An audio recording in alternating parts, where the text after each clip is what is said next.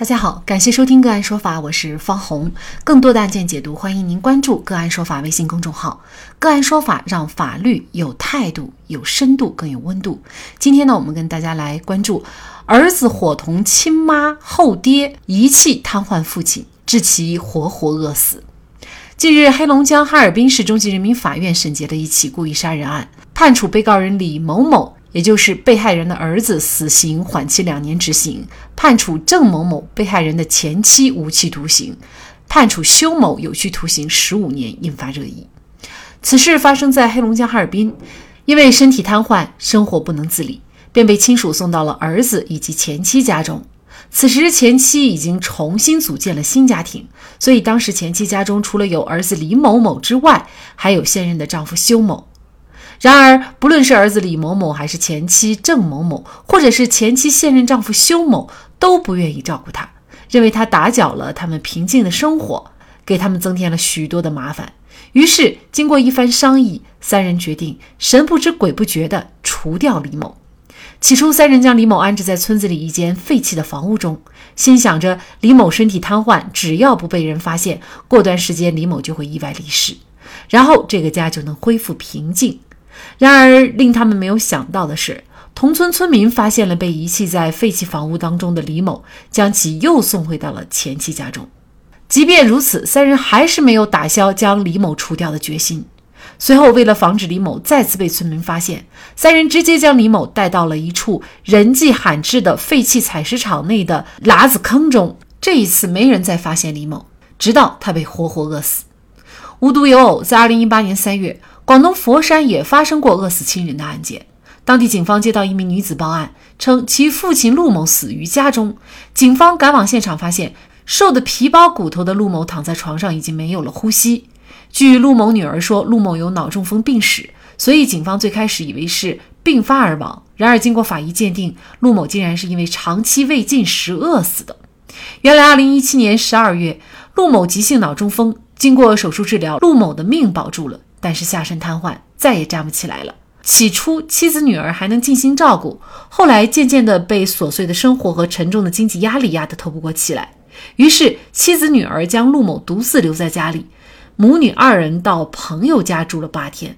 结果，等他们回来，才发现陆某已经死去。两个案子当中，儿女的行为到底是涉嫌遗弃罪还是故意杀人罪？空巢老人越来越多。有的老年人死在家里好多天以后才被人发现，他们的子女又是否构成遗弃罪呢？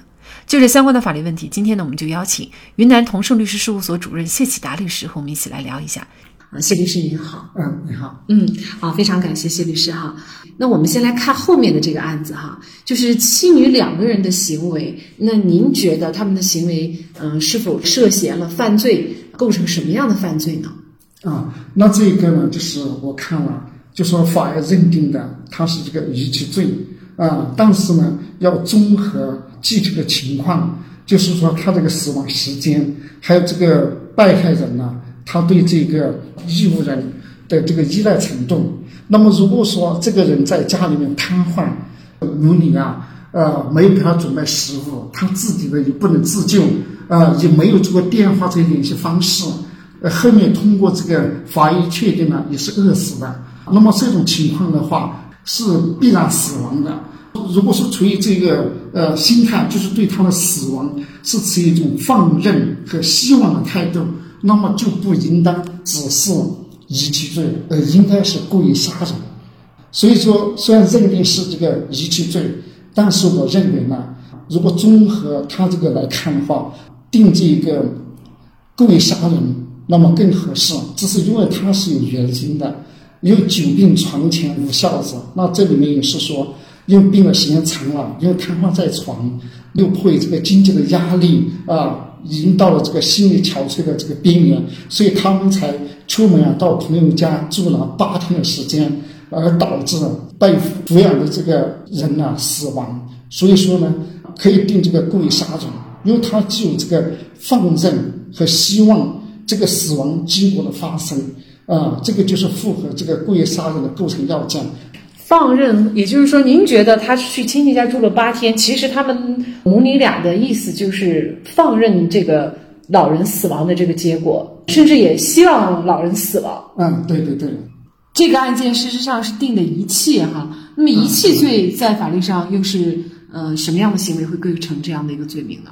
遗弃罪呢，它是刑法第二百六十一条，对年老年幼、患病或者其他呃负有义务的人，他有这个能力来抚养，但是呢，他为了这个逃避或者转嫁这种义务，而造成呃危害后果，比如说是这个被抚养的人这个重伤啊、死亡啊，或者其他是严重后果的，那么他就要负的这个法律责任。要根据这个案子的情况，处以这个五年以下的有期徒刑、管制或者拘役。就是遗弃的话，它也会导致老人的死亡，哈。嗯，那么它跟这个故意杀人之间的最主要的区别是什么呢？啊，那么它的区别就是这样：故意杀人，它可以预见死亡的发生，而且希望和放任这种结果的发生；但是一般的遗弃的话，他没有能力。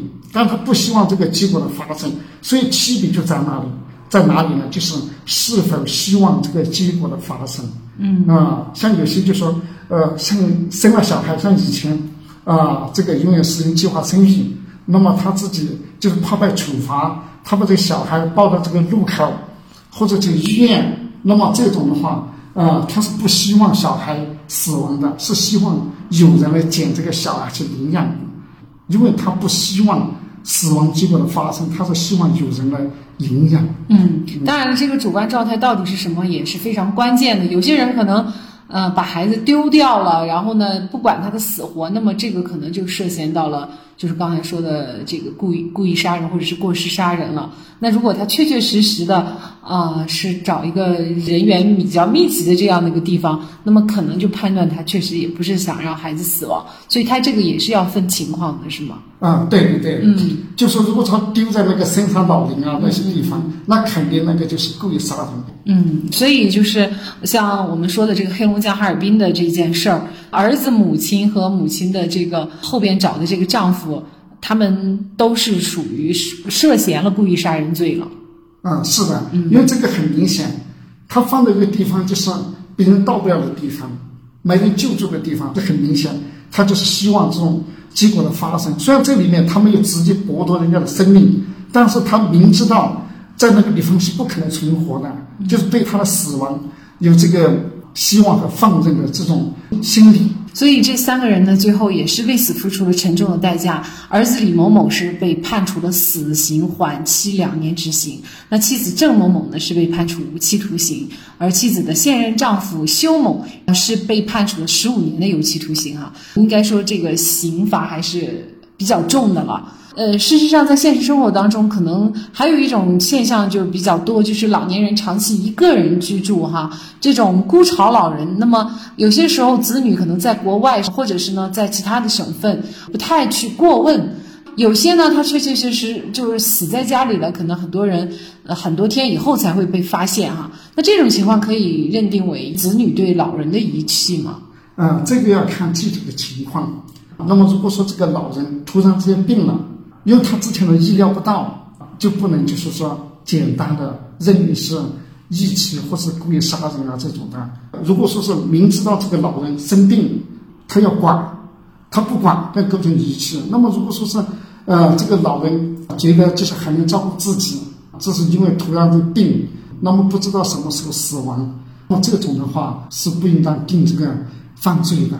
啊，就是要根据这个实际情况来看。当然，这个要提醒我们，就是说，对待老人，我们不只是说考虑他有吃的、有钱花，而且还需要陪伴。所以要我们要常回家看看。对，所以这个法律上其实也有这个相关的规定哈。那么这个方面的话，就是那这个国家在这方面就应该出台相应的政策，呃，邻里的这种相互的关爱。那么社区的这种相互之间的帮扶，因为这样的话才能够呃切实的关注到老人，也可以就说让老年人这方面的产业，呃养老院适合老人的这种相关的这些活动场所啊，这些也可以加强，啊让这个老人啊不再孤独，让这个老人大家相互之间能够相互的关照。主要是应该体现在这个相关的这些政策方面，防止像这种孤巢老人这个养老问题。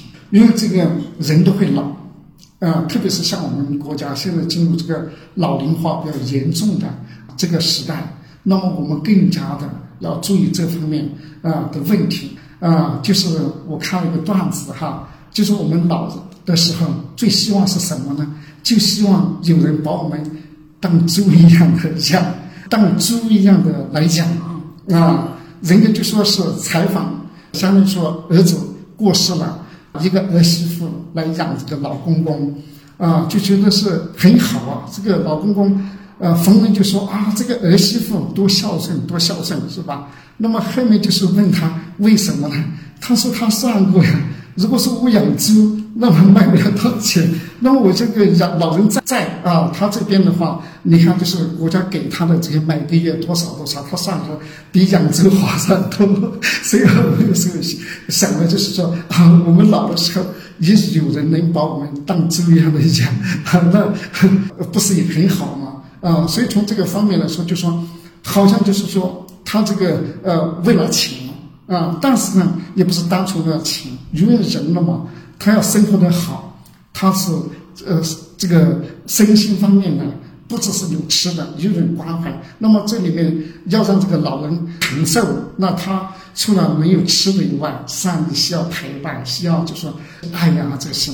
以前我也听到说啊，你要。对你的老人好啊，他在一天，他的工资就就有。如果说老人不在了，你吃什么啊？像现在些啃老族啊这些，那老人在，他才有这个生活有着落。如果老人不在，可能他的啃没办法啃老。古圣先贤说，父母是我们的第一大福田，行孝道就是种福田，不孝父母是做人最大的恶。儿子的母亲可以想一想，今天儿子能杀父亲，改天自己老了还奢望。儿子会孝顺自己吗？好，在这里再一次感谢云南同盛律师事务所主任谢谢大律师。